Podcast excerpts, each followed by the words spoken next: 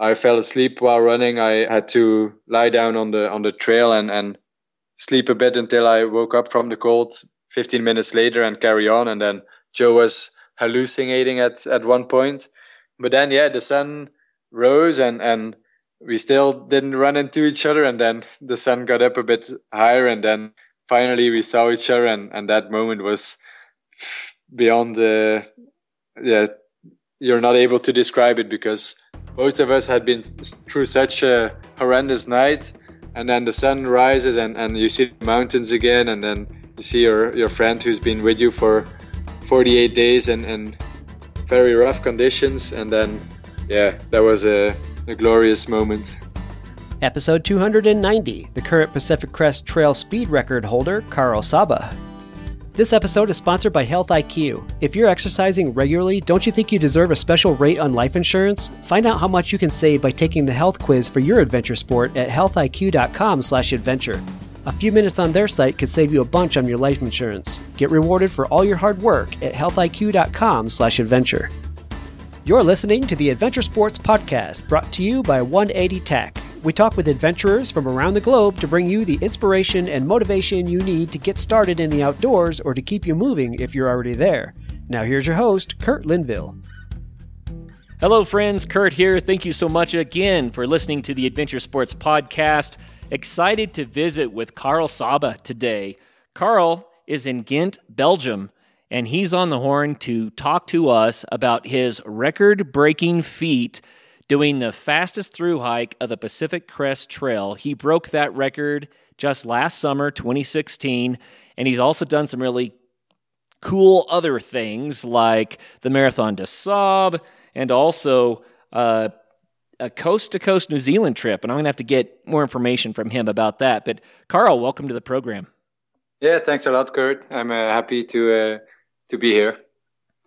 Well, Carl, this is an amazing thing. Um, you ran the Pacific Crest Trail in 52 days, 8 hours, and 25 minutes. That's crazy. Yeah, uh, I'm already used to it now, but at the time when I was even considering doing that, uh, it seemed incredible to me as well. It still does, but a year later, uh, or almost a year later, it, it feels normal now. Right. Well, yeah. let's come back to that because I want to hear the details about what it was like to to cover that much ground that fast on that trail. It's just an amazing yep. feat. But yep. first, let's get the backstory. So, um, yep. you're from Belgium and you're a dentist. Yeah, that's right. Uh, my regular profession is uh, is dentistry. And how is it that you find time to be an ultra runner and a dentist at the same time?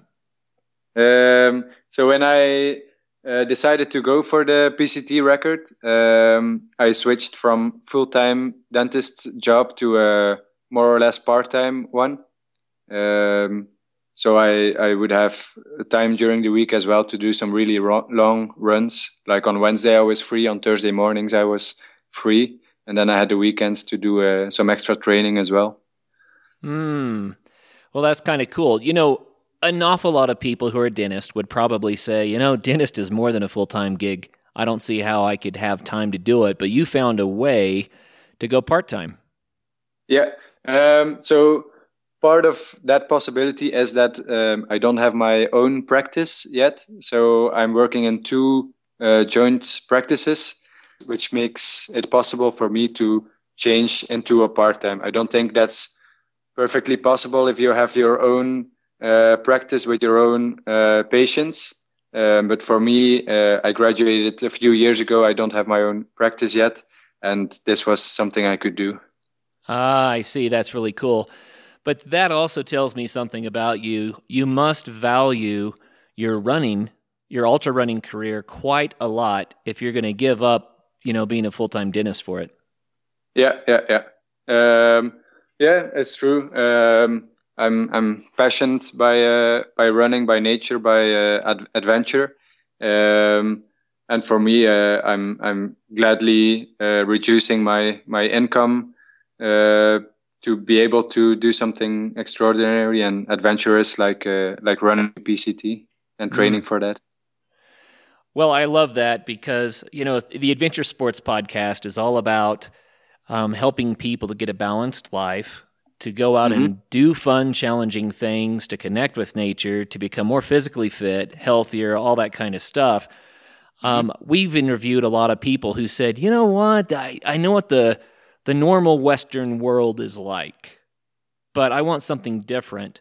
And they've had to make some kind of tough life choices, but they almost mm-hmm. all come back and say, you know what, it was so worth it. The experiences yeah. I've had. Do you feel that way yourself? Yeah, definitely, definitely. Yeah. Mm. Uh, yeah, I've done it in the in the past as well. So I started working full time as a dentist, um, but then I decided at one point I was going to quit completely for a yeah almost a year, um, just to be able to travel and to uh, yeah to live some adventures before getting more fixed into a, a yeah a job or a, or a practice. Right. Um, so that was those are all decisions that make you the person that you eventually become. And I think if you make choices like that in a much shorter time, you have so much uh, experience uh, that you can use for the rest of your life. Uh, you meet so many people and and and see so many places. Oh yeah, no doubt. It it enriches your life and gives you a perspective that you can use from then on, right? Yeah, yeah, that's right. And even in my daily life, I can use many of those things I've seen and, and experienced, like during the PCT or, or other travels. Oh yeah, I, I don't doubt that for a second. I know that what you learn about yourself, if nothing else, carries over to being able to manage life on a different level. So yeah, yeah, yeah. very neat stuff. Let's talk a little bit about your coast to coast New Zealand. Yeah. Um, was this your first big event? Is this what really got you yeah. hooked on ultra yeah. sports? Yeah, exactly. So uh, I was a long time uh, soccer player. Yeah, because of studying, um, I stopped playing soccer for two years because I moved to another city um, and then I restarted soccer, but at sh- at a much lower uh, level, um, and it didn't satisfy me anymore. The the trainings were yeah. I got ho- back home with uh, so much energy left, and and it wasn't satisfying me anymore. And during a, a long travel in, in New Zealand, I heard about uh, an epic race called the Coast to Coast, um, in which you run, kayak, and, and cycle across the the southern island of, of New Zealand um, in one day. And um, at the time of, of quitting soccer, I was thinking, yeah, do I do an, an Ironman or a half Ironman? Um, but that seemed pretty, yeah, theoretical to me. Like when you train for an Ironman, it's you have to train this many hours at that pace and at that heart rate zone. Um, and that didn't really interest me that much. But the coast to coast is something, yeah, it's a mountain run. You kayak uh, 67 kilometers, which is like yeah 40 miles or something.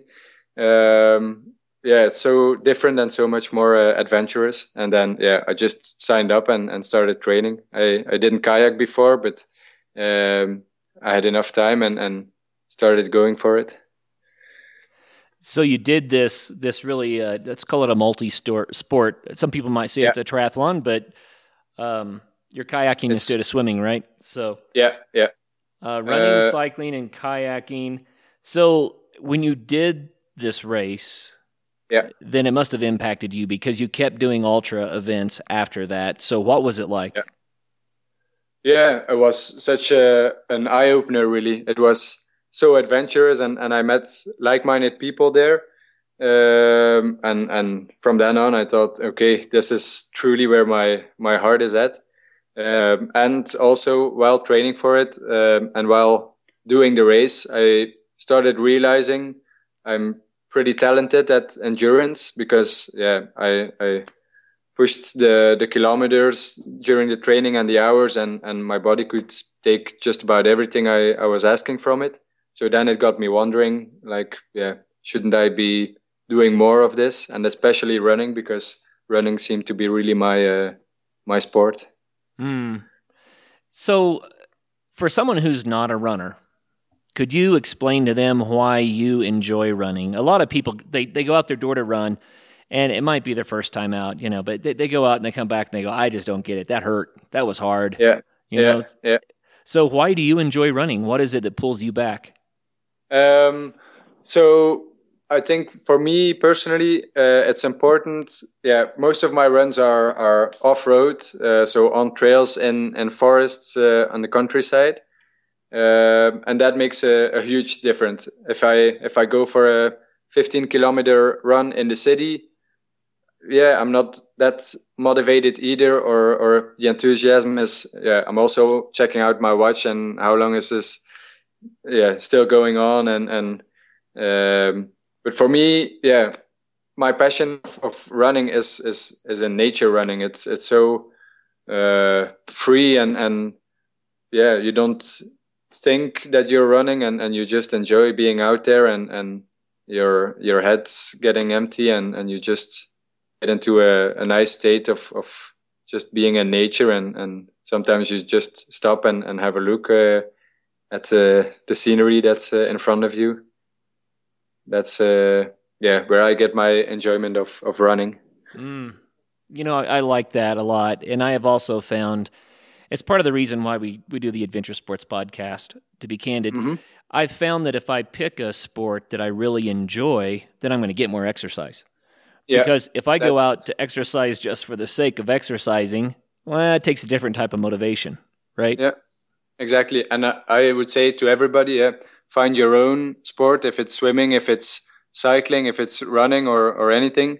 But yeah, running is is really accessible, but it's not the best sport for many people. So I don't think you should, yeah, just keep on trying to run and and do it uh, without having fun, then you should consider uh, another sport and, and find your uh, enjoyment there. And I've also found that over time, my interest varies from sport to sport as well. So, mm-hmm. um, you know, this year I've been enjoying mountain biking and a lot, and I did last year too. It's just become one of my favorite yep. things to do. But I still love backpacking, but I haven't climbed yep. a 14er yet this year, you know, because okay. I'm spending my time on the bike instead of on the mountains. Yep. And it used to be it was all about the 14ers, but that's okay because as our interests change, then we can adjust and, and we still get the exercise. So, yeah, yeah, exactly. That's what I think as well. Oh, that's great. So let's talk a little bit. You mentioned that the coast to coast New Zealand was very adventurous and that you liked yeah. that. Yeah. So, what is adventure to you? Uh, yeah, it's hard to describe. It's yeah. I think the biggest part of adventure is is the unknown. Just uh, getting out somewhere and and to lose control because yeah, when you're running in nature, you lose control a bit and and and you don't know what's uh, coming up and and um, I think that's adventure to me. Just the unknown and and yeah, the state of mind of where you let go of not knowing what's going to come and, and you don't care that that you don't know it exactly. Mm, so it's about the discovery and the unknown. Yeah, yeah, yeah. yeah I so like, like the coast answer. to coast. It was yeah. I mean, it was 140 kilometer uh, cycling, 36 running, and 67 kayaking. Uh, that's kilometers. Um, and you just don't know at all what's coming up. I, I did a part of the kayaking section, but only a, a part of it. And, and during the races, yeah, you're cur- curious about what's coming up around the next bend and, and you don't know how your body will react. But I was just so excited all the time. I was just on adrenaline uh, from start to finish. Mm, that's a lot of fun. Yeah, yeah, yeah. So you found your passion and you realized that running was your favorite, but you liked these ultra sports. And uh, so then came the Marathon des Sables, and we've done the we've done several shows on the Marathon des Sables now. Even though I I would say it's not a race that is that well known. It's very well known among the ultra runners, right? Yeah, yeah, um, that's right. But it, just a quick summary for our listeners who haven't heard before: Marathon des Sables is through the Sahara Desert uh, mostly self supported, and you're running about a marathon a day. And then on one day, you run almost a double marathon. And is it a six or a seven day race? Uh, it has uh, f- uh, six stages uh, during in seven days. So wow, you get you get two days for the for the long stage. Okay, okay. Yeah. Well, that's an amazing feat, and we've done entire shows on it. But mm-hmm. I can't imagine running in the sand and running in the heat. Those kinds of distances, day after day after day. What was that like? Yeah. So for me, one of the the biggest reasons that I signed up for it was because I already knew I was going to run the PCT. Um, and as I'm from Belgium, our climate is really moderate and, and it rains a lot. It's, it doesn't get too hot, doesn't get too cold. Um, but the first, yeah, six or seven hundred miles of, of PCT is is just um, desert at its at its hottest uh, because you start late June when you start running, and I didn't want to risk, yeah, getting there unexperienced in, in desert conditions. Um, and so the Marathon des Sables was about two months or three months before the PCT, which gave me the time to evaluate my performance and and correct um, yeah parts that needed to be better or that I needed to pay attention for during the, the PCT. Wow. So you ran the Marathon des Sables as a warm up, as a shakedown yeah. for the PCT run. And the Marathon yeah. des Sables is huge. Of course, the PCT is yeah. bigger, right? But I mean, the Marathon des Sables is amazing. So, what did you learn from the Marathon des Sables?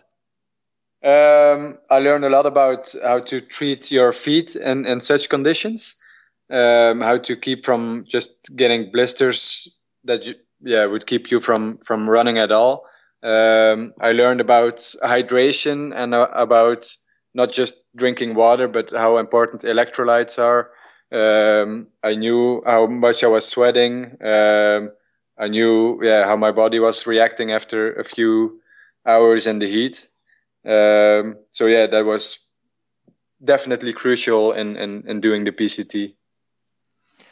Earlier, you mentioned that running for you, running through town is, you know, whatever. It's not that exciting, but you love to mm-hmm. connect with nature through your running. Yeah.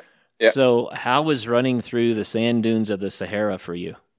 Yeah, I mean, I used to be not such a fan of uh, of desert conditions, but over the years that has changed uh, because I went to the American Southwest a few times, and then I went to Namibia um, near South Africa, and then started yeah really appreciating yeah desert conditions and and how desolate they are, and so for me running the Marathon des Sables was yeah just a beautiful experience, and and the sunsets in the in the desert, and then the the starry skies at night um, that was definitely part of of finding energy to keep on running.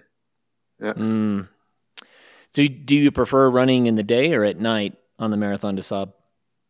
Uh, well, only at uh, the long stage you run at night. Um, but so yeah, in such hot conditions, I, I definitely prefer uh, running at night. It's uh, always a special atmosphere as well. Hmm. I have not been to the Sahara. I have been to the Great Sand Dunes in Colorado. And when you go up into the sand dunes, you kind of get the same feel, just miles and miles and miles of, of monstrous dunes in all directions. And it's magical. Yeah, it is. Eh, dunes are, are yeah, and, and desert is it's it's amazing. You know, the the shapes that it form, it's almost like skin, you know, flowing yeah. skin. And then the wind is sculpting them and then the sunlight as as the sun changes its angle across the sky the dunes take on all different sorts of characteristics. And yeah. I i just found it so magical so beautiful. Yeah it is. But for me it took me some time. I i used to not like the desert. I thought it was dead and and dry but there's so much life in desert uh, you need to do some effort to see it but it's there and and and yeah desert conditions are yeah, they really have something magical. Mm. So, how hot was it on the Marathon des Sables? Um, it was a really dry edition. Um, yeah, I mean, it never rains, but the humidity was at at seven percent or something, which was oh. ex- yeah extremely low. Um, and yeah, temperatures got up to 50 degrees Celsius, but that would be I think 115 Fahrenheit something, maybe wow. 100 and yeah something like that. Um, so yeah, I did get my PCT training, or or they were the conditions were more extreme than uh, than in the Mojave Desert. Mm, I just typed it in because I that conversion is hard to do in your head. 122 oh, yeah. degrees Fahrenheit. Oh yeah, so it was a bit over that even. So yeah, it was crazy. Ah, I can't imagine. You know, when the so, ambient temperature is that much higher than your body temperature, and you're running and trying to stay hydrated. Yeah, um, but so that's also part of the of the MDS, so the Marathon des Sables um, that actually for the elite runners, say top 50, top 100, it's actually easier sometimes than than for the people who take many more hours to to finish a, a stage. Because for me, it was yeah every day four or five hours of running, and by the time I got really yeah I started feeling less good. I, I arrived and and I could sit in the in the shade of the of the tent for the rest of the day. But the people who who have to walk many parts or, or who run slower, for them, yeah, they had to run in, in that heat for for ten hours a day or oh. yeah. So, so, there's a benefit to being quick. yeah, definitely. Um, yeah, it's it's uh, known for for all competitors as well. If you run the MDS fast, it's so much easier than if you do it slow because every day as well, I started getting blister feelings by the end of the stage, but I just got to the finish in time to take off my shoes and, and air dry them a bit. But all those people who take longer get blisters on the first day, then the second day they get worse. Third day they are, yeah, and then yeah, it's a, a known sight during the MDS people suffering with their feet. Um, uh, yeah, no doubt. I mean, it, yeah, yeah. the sand I mean, no matter what kind of a gaiter you use, you're going to get some yeah. sand in your shoes. You're running with that abrasion. Ugh. Yeah, yeah, yeah. Exactly. Wow. So, how did you do? It sounds like you were one of the front runners. How, how did you finish? Uh, yeah, I ended 37th of uh, of 1,200. So I was uh, on schedule for uh, or feeling confident for the PCT as well at that time. So that's yeah, that's really really good. You're you're saying you're in the top um, 4%, right? Something like that. Yeah. Yeah. Yeah. yeah. Excellent. Man, that's something. Yeah. And for you to set the speed record on the PCT, you would have to be in that kind of shape. Yeah, so, definitely. Yeah. I just, I'm always fascinated by the Marathon des Sables. Part of that is because of the location. Hey, friends, Kurt here. You know, we might have the healthiest audience of any podcast on the planet. I don't know. It, it, it just seems to me that people that are out there doing adventure sports have to be pretty healthy. They appreciate being healthy and they love to get out there and move. And we recently got a new sponsor, Health IQ, and they reward people who love to be healthy. This is cool stuff. So, do you exercise five times a week? If so, then you probably think you deserve a different rate on your life insurance. You're not the smoker. You're not the one who's out there abusing his or her body and, and having a lot of health issues that result. Instead, you're out there moving and eating right and doing right things. So shouldn't your premiums be lower? Health IQ uses science and data to secure special rates on life insurance for health conscious people like cyclists, runners, strength trainers, vegans, and more. Matter of fact, research shows that those who frequently exercise with some intensity have a 22% lower cancer risk, a 56% lower heart disease risk, and up to a 34% lower risk of an early death. So why not get rewarded for that? Historically, you get penalized for your family history, body mass index, and other attributes, but you don't get rewarded for your health conscious lifestyle. Well, Health IQ does reward you for your health conscious lifestyle with special rates on life insurance. How cool is that? To get more information and a free quote, go to healthiq.com forward slash adventure and make sure you do use that forward slash adventure. That makes sure that they know where you heard about them on the Adventure Sports Podcast. So healthiq.com forward slash adventure.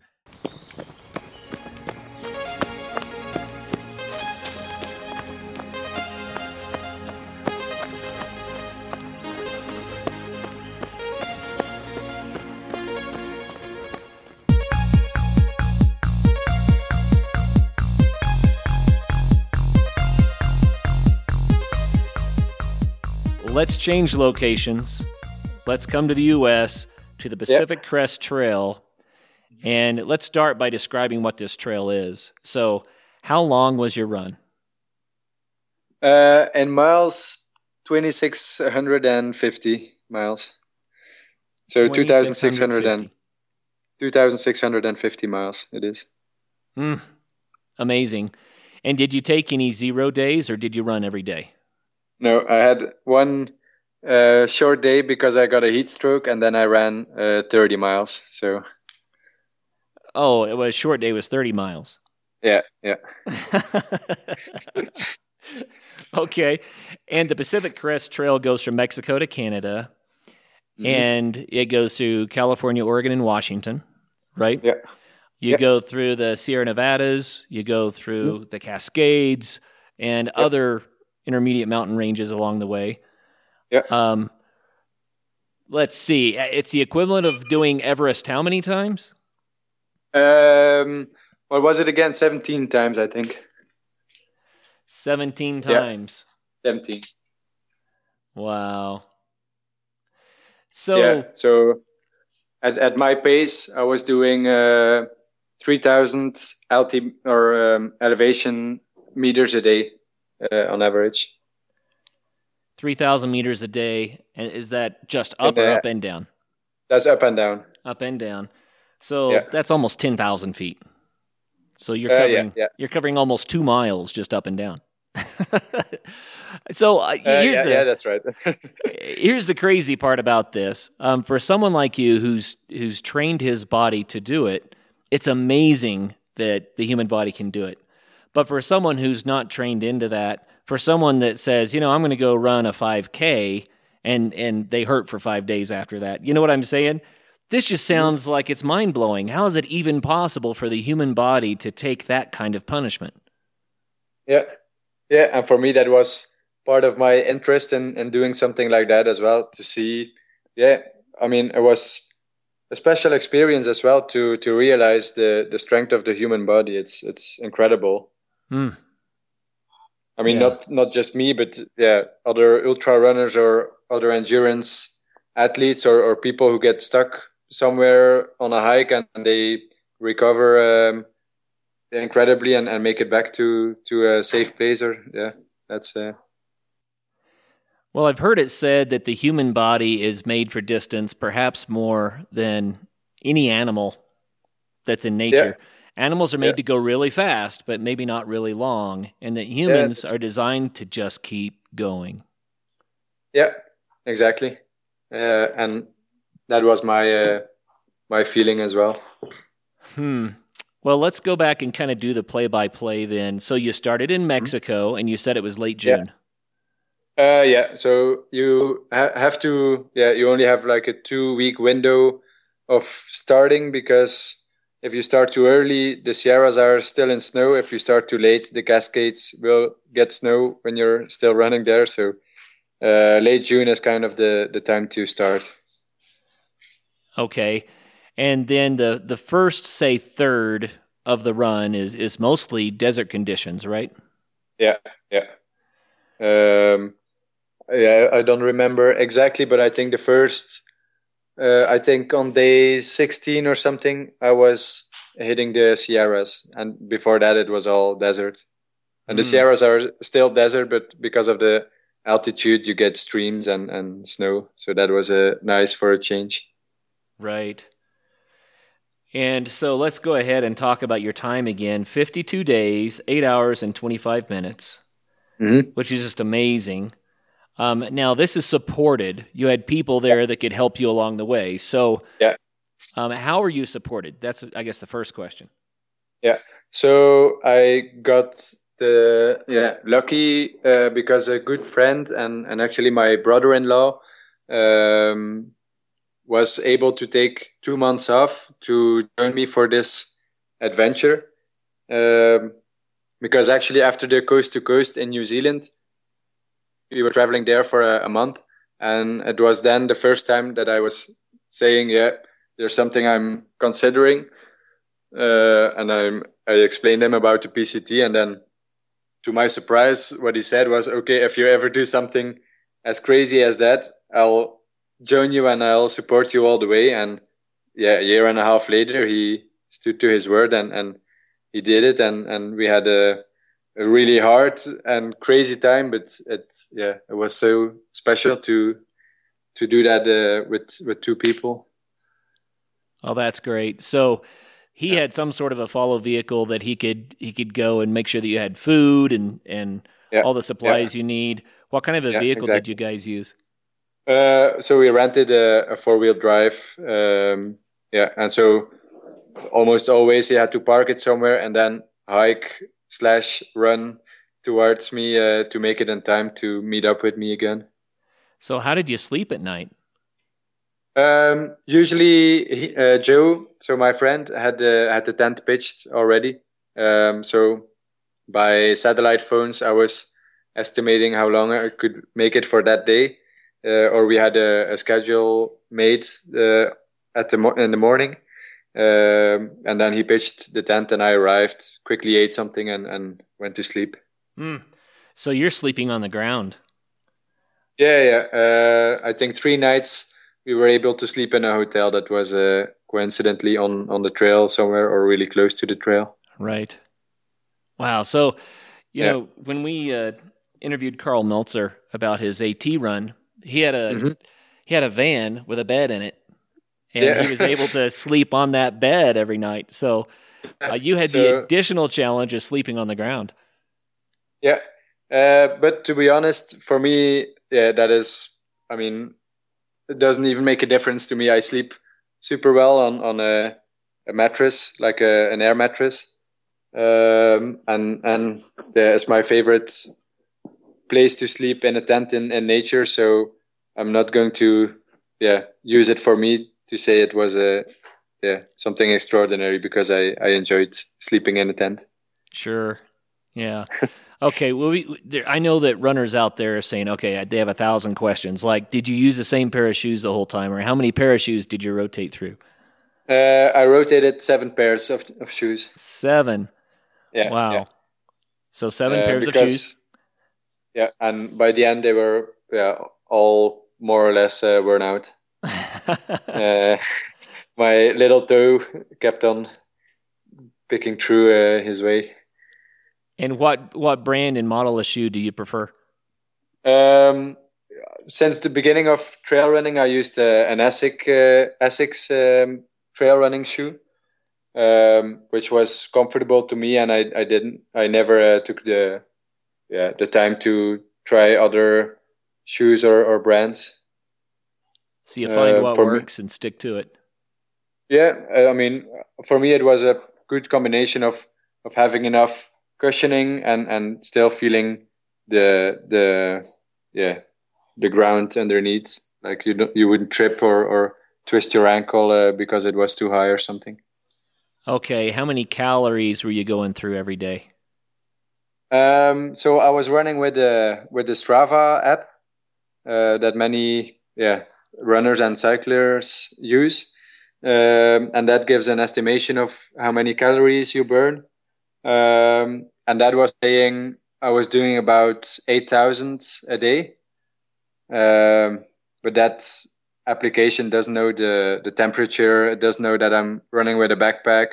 Um, it doesn't include yeah my recovery at night or or just my basic uh, need of energy. So my estimation would be about ten thousand a day, something. Like that. I was going to say you're doing ten thousand yeah. a day, and considering yeah. most of us would do very well on two thousand, that's yeah. that's five times more food.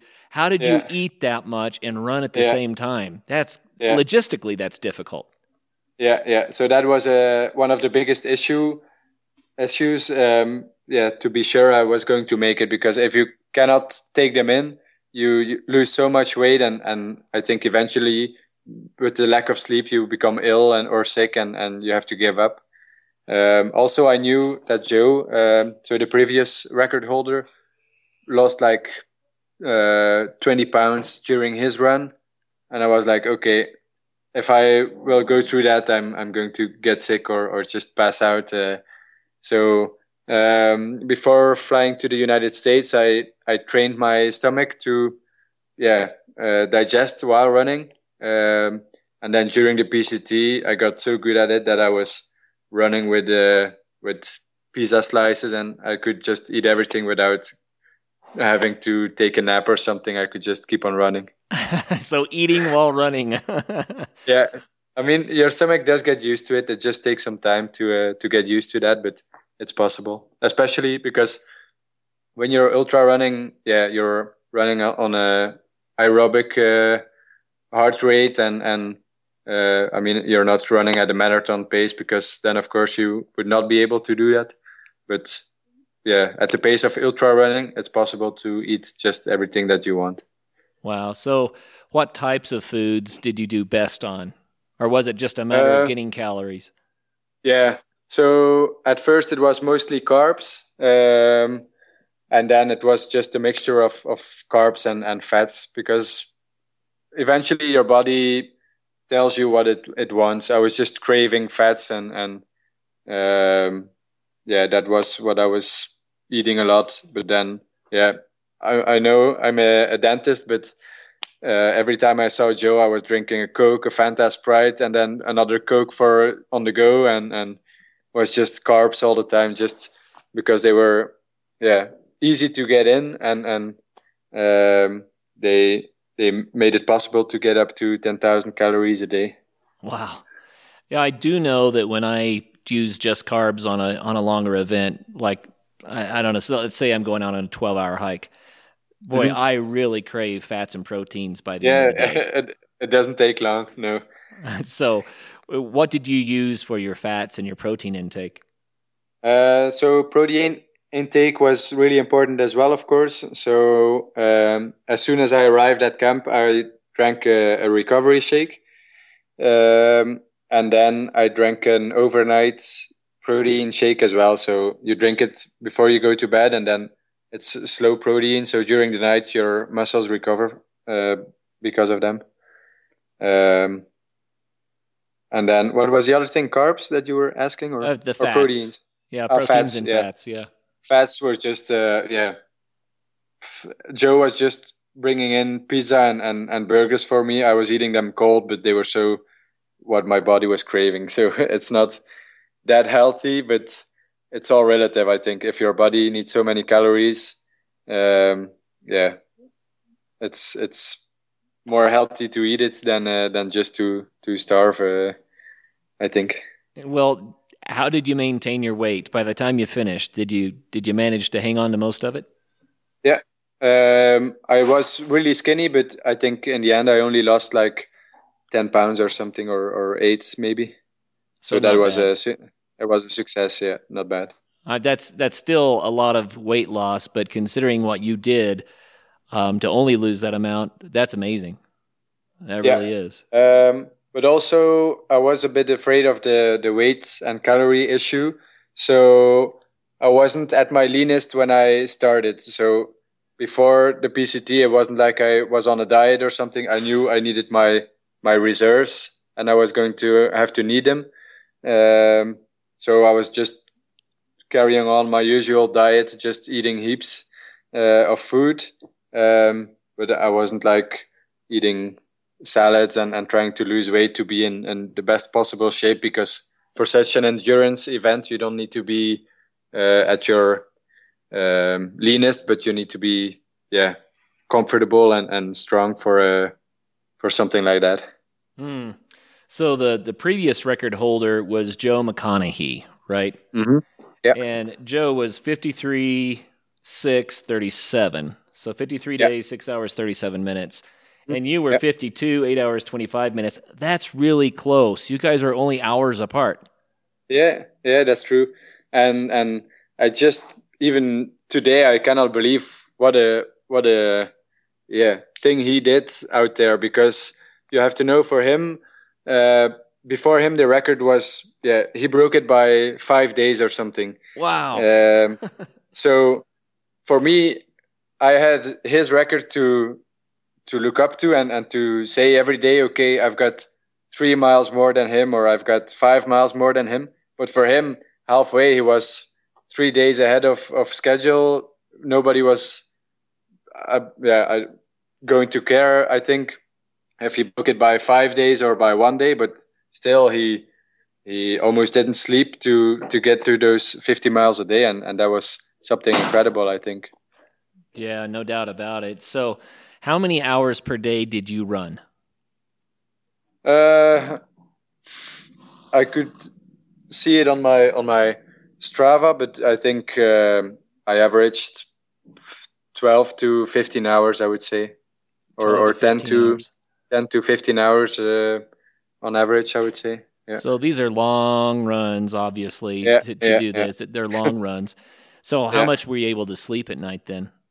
Yeah, sleep was uh, the worst. So by the end, um, yeah, that was the the main issue that both of us, uh, Joe and I, were just lacking so much sleep because, yeah, everything that you encounter on the way it gets into your body and and like on day 14 for example i, I slept two hours then i did a, a 60 mile run through the sierras then i slept three hours and then okay i could sleep six hours for a few nights but it all gets into your body and and I think the average time of sleep was like five and a half hours uh, a night. Wow, that's not a lot of sleep for your body to rebuild itself after that kind no. of damaging running. not at all, no. And and afterwards, I I realized even more. I mean, I was tired for two or three months uh, recovering from it. Yeah. Yeah, I don't doubt it. Wow. And uh, as you're running, do you, did you get to the point where you felt like you were running in your sleep? Yeah, yeah. I mean, uh, sometimes I was just falling asleep while running as well. I mean, it didn't happen too often, but sometimes I, I was so that tired that I I just had to lay down. I fell asleep, and then I woke up from the cold and and carried on. Uh, yeah, adventurous stuff. Wow. Yeah. So, did you ever get to the point where you you just questioned why you were doing it? Did you stop and say, "I, I maybe I should just stop"? Maybe I should just quit uh, and go home.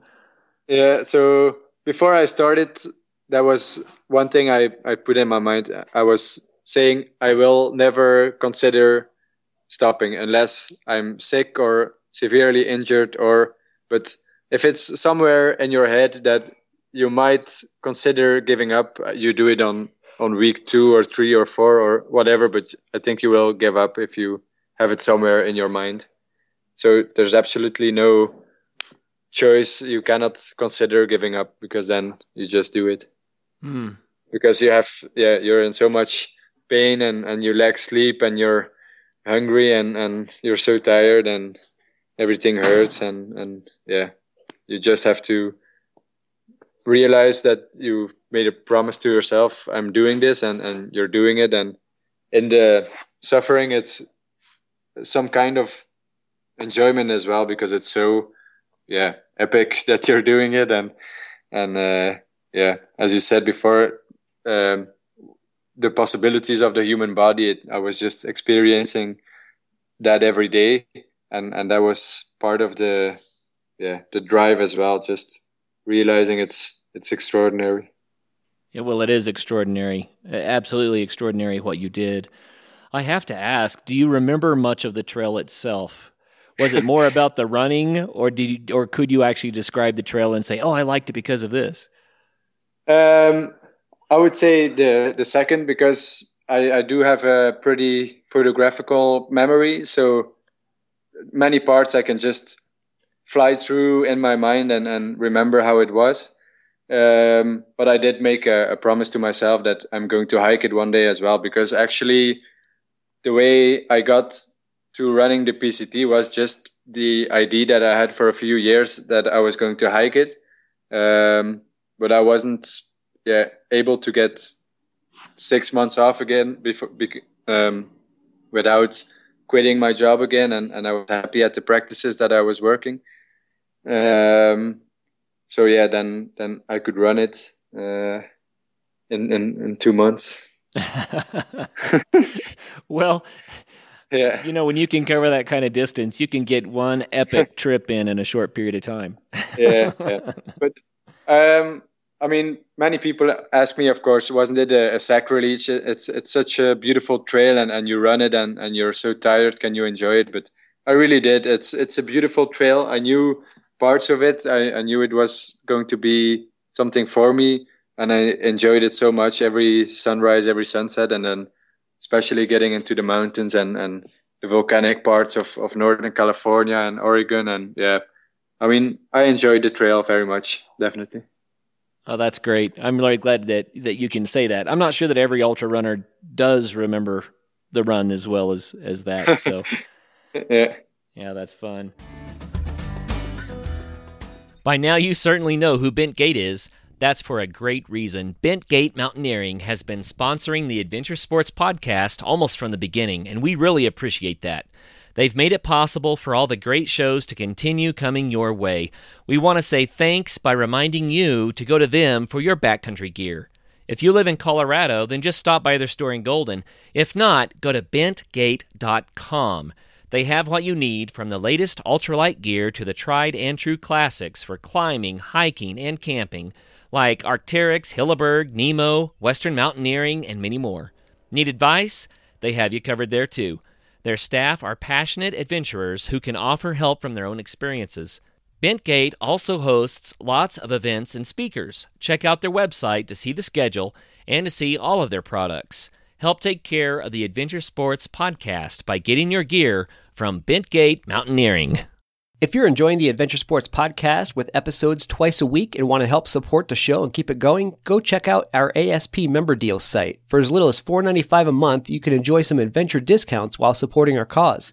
Go to members.adventuresportspodcast.com and sign up for a monthly plan at $4.95 a month or save a little with the annual plan and get your free 180 stove. Thanks for listening, guys.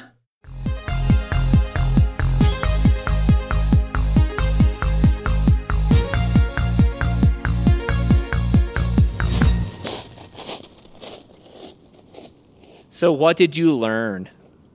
Partly, I learned uh, a lot about about human interaction, meaning um, the way Joe and I were working together. I mean, it was our project.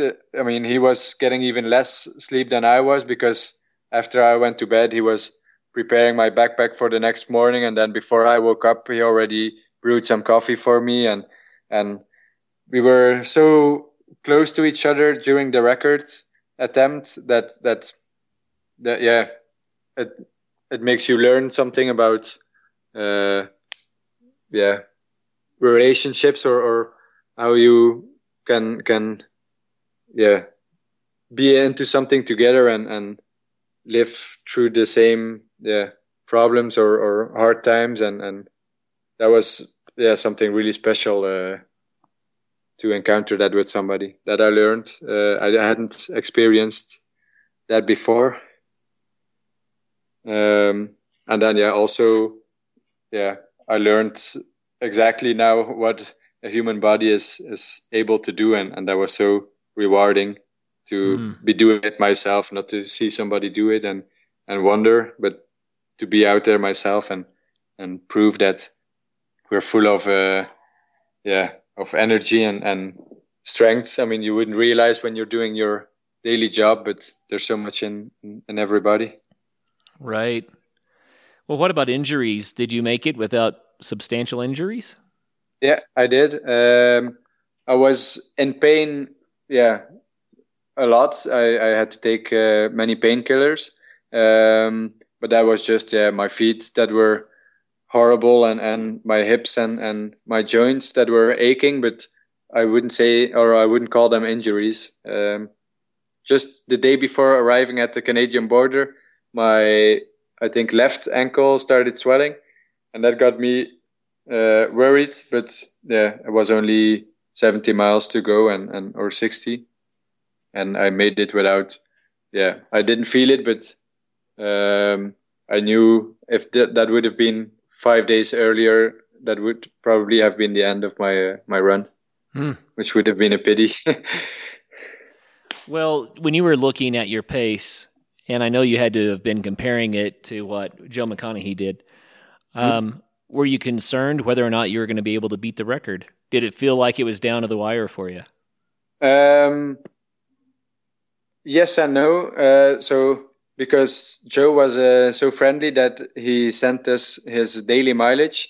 Um, we knew exactly how many miles he was running every day, um, and that also got us comfortable because we realized, yeah, in the desert it's not necessary to run 50 miles a day or to push it to 50 miles a day. We can perfectly start out with 42, 45, and then as Oregon and Washington uh, comes your fitter and and the terrain is easier, and then you can do 60 milers or, or 65 milers.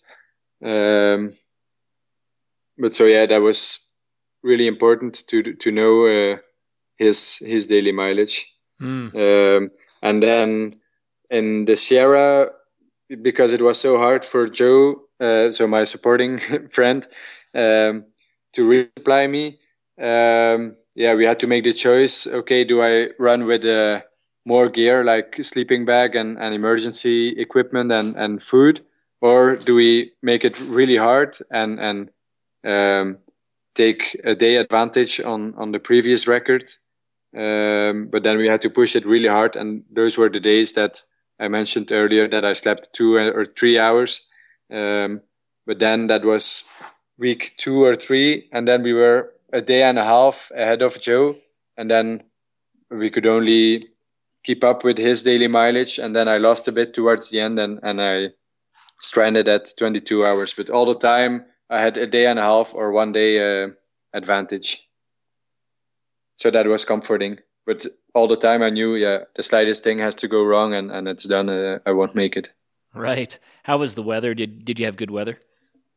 Uh, yeah, it was very stable. Um, I did have a, like a, a heat wave, or, or, I don't know how it's called in the in the Mojave Desert. So Joe was telling me, uh, yeah, on every television they're advising people to stay inside, and then I was running there uh, for 14 hours in the sun, running 45 miles, and um, so that was yeah. I did consider why don't I run everything at night? But for me, yeah, I couldn't take the mental struggle to go through something like that. Just seeing the beam of your headlight and, and running at night the whole time. For me, yeah, the nature and, and the landscape is a very big part of, of doing something like it. And I, I couldn't uh, run at night. And then in Washington, I did get a few days of rain, which were really miserable because my feet, yeah, it was getting kind of trench feet it's called i think when they get really wet and, and they're not able to dry anymore. Uh, but luckily it, it got dry again and, and then um, yeah the weather all in all had been really stable. Well what do you think was the the hardest part of doing this? I mean was there one aspect of it that was just the biggest challenge uh, afterwards, it's it's always hard to remember because you forget the hard parts so easily. But I do remember the sleep deprivation was just miserable. Really, I mean, the only thing we wanted to do was sleep, but there was just no opportunity to do it. Um, and it's something you really long for, just a good night's sleep. But there wasn't a single time where I could just sl- sleep long and and start uh, the day a bit late because yeah it was so important to stay on schedule because if you yeah see you're losing on the on the former record it might get into your head and and you might start doubting and and we didn't want to do that but the sleep deprivation was just pure misery oh i can imagine yeah. and it was for both of yeah. you like you were saying joe got to sleep even less yeah. and he was putting some miles in then to yeah, to meet up with you on the trail. I mean, how many miles was yeah. he putting in? Uh, it depended. Like in the Sierra, um, he had to hike uh, like 20 miles to get to me on a on a pass without a trail. Uh, there was supposed to be a trail, but it wasn't there anymore. Oh, uh, yeah. It's still something we re- recall every now and then. It's a pass called Sawmill Pass, and and it looked good on the map because then I had more or less 50 miles for that day, and and uh, further north it was too far, and further south it was too yeah too close to stop for that day. So we took that one, but the trail wasn't there, and and then afterwards when we were looking up information about the trail, they said, yeah, you definitely need an early start because it's it gets so hard and uh, so hot uh, because it's the eastern side of the of the mountains. Oh. And then when he started, it was at at 2 p.m. or 3 p.m. or something, and he arrived at 12:30, and I arrived at 1 a.m. Uh, and then we slept for two hours. He returned to 20 miles. I, I carried on, and I had to do three major passes that day. It was a yeah a hard time. Wow. Man, I, yeah. it would be fun to interview him to get his perspective. Yeah, yeah, you know, because what he did was no small feat either. That's crazy. no, that's no. wild. Um, yeah, and and yeah, I'm really happy that yeah. I mean, Joe is a. I knew it when he was saying he was considering joining me for something like that. He's the, one of the most optimistic guys that I know, and and I knew if I'm going to make something like that, it has to be with with a friend like him who's who's just even in in the deepest of of misery will say know, tell a joke or or make a funny remark or say okay uh, uh, it could be worse or uh, and that was very important as well. We just had to stay positive and and if my support would have been negative i would have g- given up and and if i would have been negative he would have uh, left me probably as well. So we were a, a great team, but Joe was just uh, incredible at the time. Mm. Yeah, I, I, see how important that is. Absolutely critical for the success also, of an endeavor like this. Yeah, and and Joe McConaughy, the former record holder, was uh, supported by three or four friends, so they could um, share tasks. And and one guy was in charge of the planning, one was giving massages, the other one was preparing the food. For me, it was just Joe, and and he was just yeah multitasking wow. like like crazy. He was updating uh, on facebook and, and making some videos as well. He was doing laundry. He was planning everything. He was yeah shopping uh, for food and and yeah it was just crazy. Man his days were, were even longer than yours maybe not distance wise yeah, yeah. but time wise yeah. What he yeah, had to do. that's that's crazy. Well what about one of the very best moments on the trip can you just describe to us what it felt like? Uh, yeah, I, there's one moment that will always stand out, and, and it was five days before the Canadian border, and and Joe was going to meet me at, I think I was going to do 58 miles or something that day, or 60 miles even. Um, but then as he got onto the trail that he was going to take, he realized the trail wasn't there anymore. It was washed out. Um, and people on the internet um, remarked that they tried it and it took them 14 hours to complete it or something. Um, so he realized he couldn't take that trail, and then he called to me on the on the satellite phone and said, "Yeah, okay, I'm going to take the the next trail uh, that's a bit further north." And and I was scrolling down my GPS and I just couldn't find the next trail, and it was 20 miles out uh, out further north. But I already had a, a 58 or 60 mile day, uh, so that was just yeah desperation. And then mm. um, we decided, okay, both of us will go on through the night and and until we meet up. Uh, Joe had to do first that long trail, then he got onto the PCT, and then he was going to start heading south until he met me, and then both of us were yeah.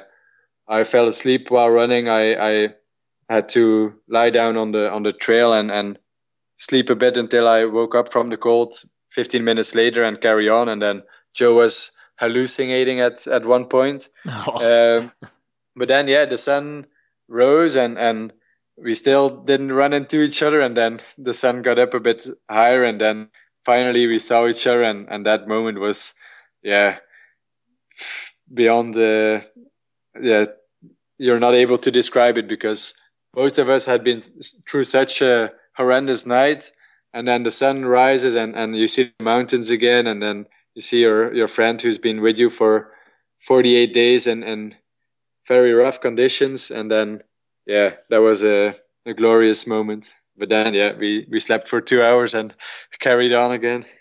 There was no other way. Yeah we had to stay on schedule. Some people would say i think this is the definition of hell well, it was in a way, but I mean, if you go through hell, yeah, you can experience things that you cannot experience uh, in another way. I mean, yeah, sometimes it needs a bit of effort to experience something great.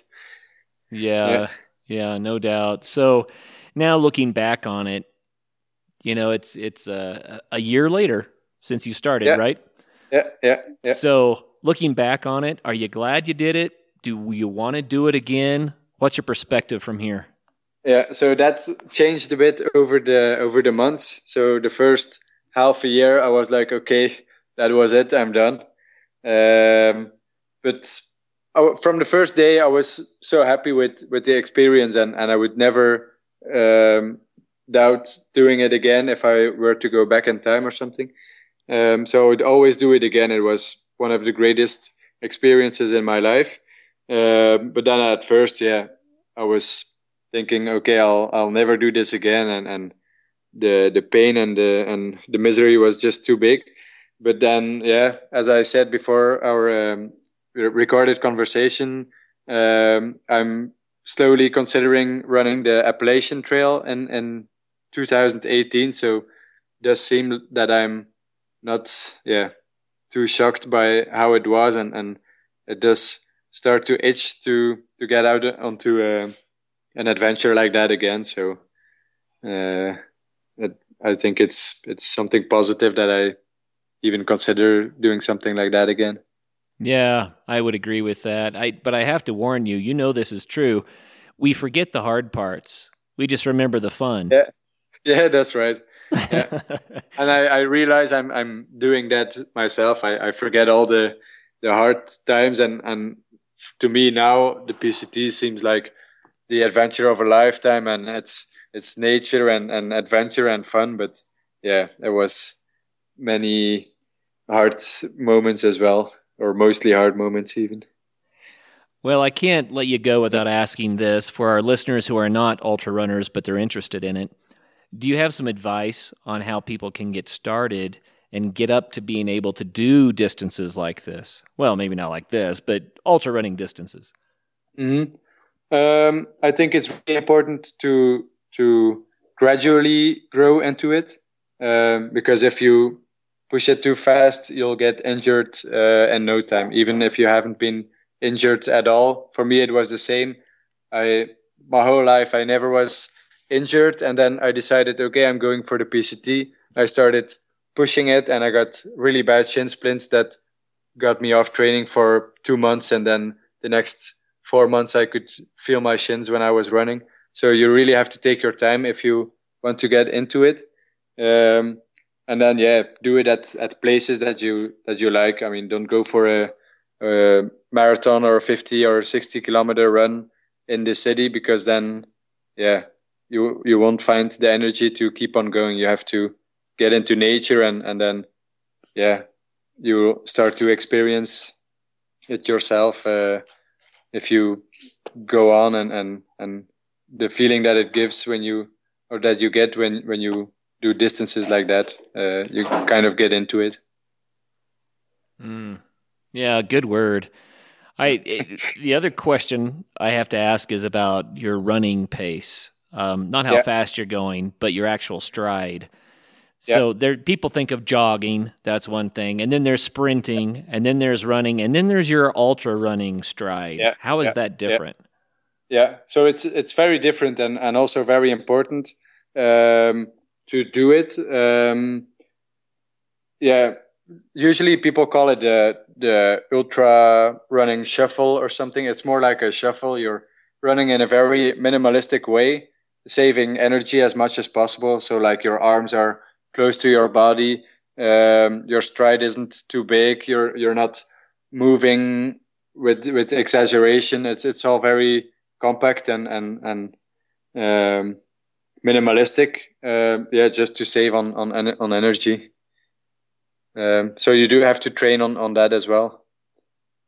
You know, I've I've tried to run that way because I wanted to do longer distances, and yeah. I can't discipline myself to do it. I just yeah. I reach out with my I have long legs and I, I like to use them. And so I always go too fast. I always make my stride yeah. too long which is Yeah. bone jarring and exhausting. But that's just me, you know? Yeah, but also, yeah, what I experienced, if you then keep on and keep on running, somehow you just get into that shuffle anyway, even without thinking about it. I mean, if you run way past where you're comfortable, you end up running that that ultra shuffle. Uh, no choice. Without- yeah, without uh, watching the internet, finding videos on how to do it. It's it's just the basic type of running when you're doing something like that. It's I, I just think it's the the human body that makes you run like that.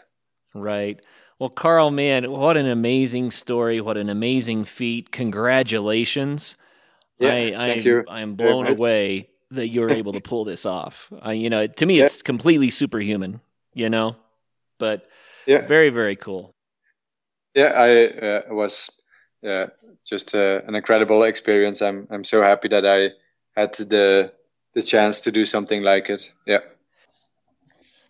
So, Carl, if people want to know more about your run on the PCT and also things that you're you're planning for the future and that sort of stuff, how can they track with you? Yeah, the easiest way would be my my Facebook page that is called uh, Karel Sabbe Ultra Running, um, and on that page I, I post what I'm currently doing, uh, and soon I will start posting uh, videos on the PCT record attempt. They are edited and they will have some interviews and and some voiceovers explaining uh, what is going on and, and how we were doing at the time. We have tons of footage and, and we will start sharing that soon. So uh, Karel Sabbe Ultra Running is the, the Facebook page. And Sabbe is S A B B E.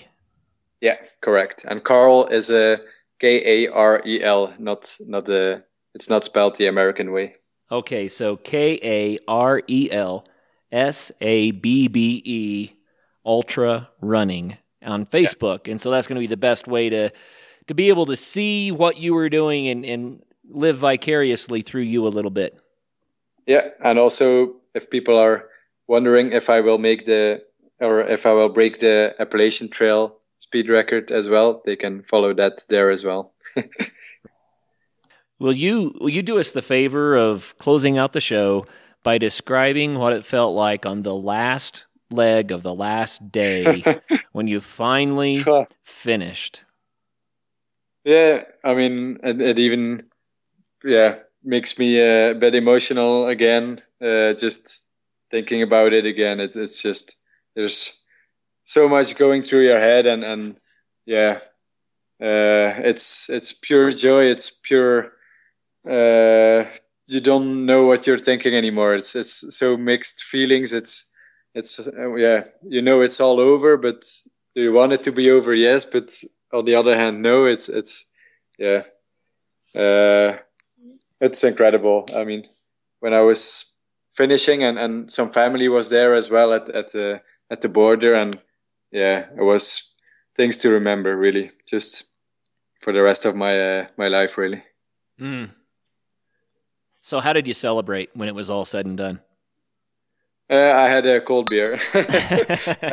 I'm uh, still a Belgian after all, so uh, for me that was a yeah a way to celebrate that it was over. But then yeah, actually it wasn't over because Joe and I had to drive all the way back to Los Angeles, and then um, the day after we had to fly back to Belgium, and the day after I started working again. So jet lagged on That top of all the rest. yeah, yeah, that was uh, not the best choice, but I, I took two months off and, and I had to really get back to work, and and it was a yeah a bit of a shock to me, but That's amazing. Wow. Wow. I have Yeah. to ask, what kind of beer was it? uh, I think it was just the first one available, a local one. Uh, Okay. I always drink I always drink local beers. Um, I don't remember which one it was. It might have been a Canadian even as well uh, because it was in uh, Manning Park, but. That's funny. It was That's cold. It was delicious, and uh, yeah, Well, very, very cool. uh, yeah. Well, thank you so much for taking the time to share your story with us on the Adventure Sports Podcast, man. I, I know that our listeners are inspired. I know that I'm inspired. It's amazing what you did. Congratulations again, and thank you again. Yeah, you're very welcome. I, I always enjoy talking about it, and I'm glad you were interested. And it was yeah great again to yeah get back some memories and and talk about it again. Thank you uh, as well. Oh, you bet. And for all of our listeners out there, while you don't have to set a land speed record on the Pacific Crest Trail to have fun, but it is one way to have fun if you want to, as Carl has proven to us. So until the next show, figure out what your fun is, get out there and do it. Coming up on Thursday, we'll have rock climber, author, and publisher of the climbing zine, Luke Mehall, on. Until then, get out and have some fun.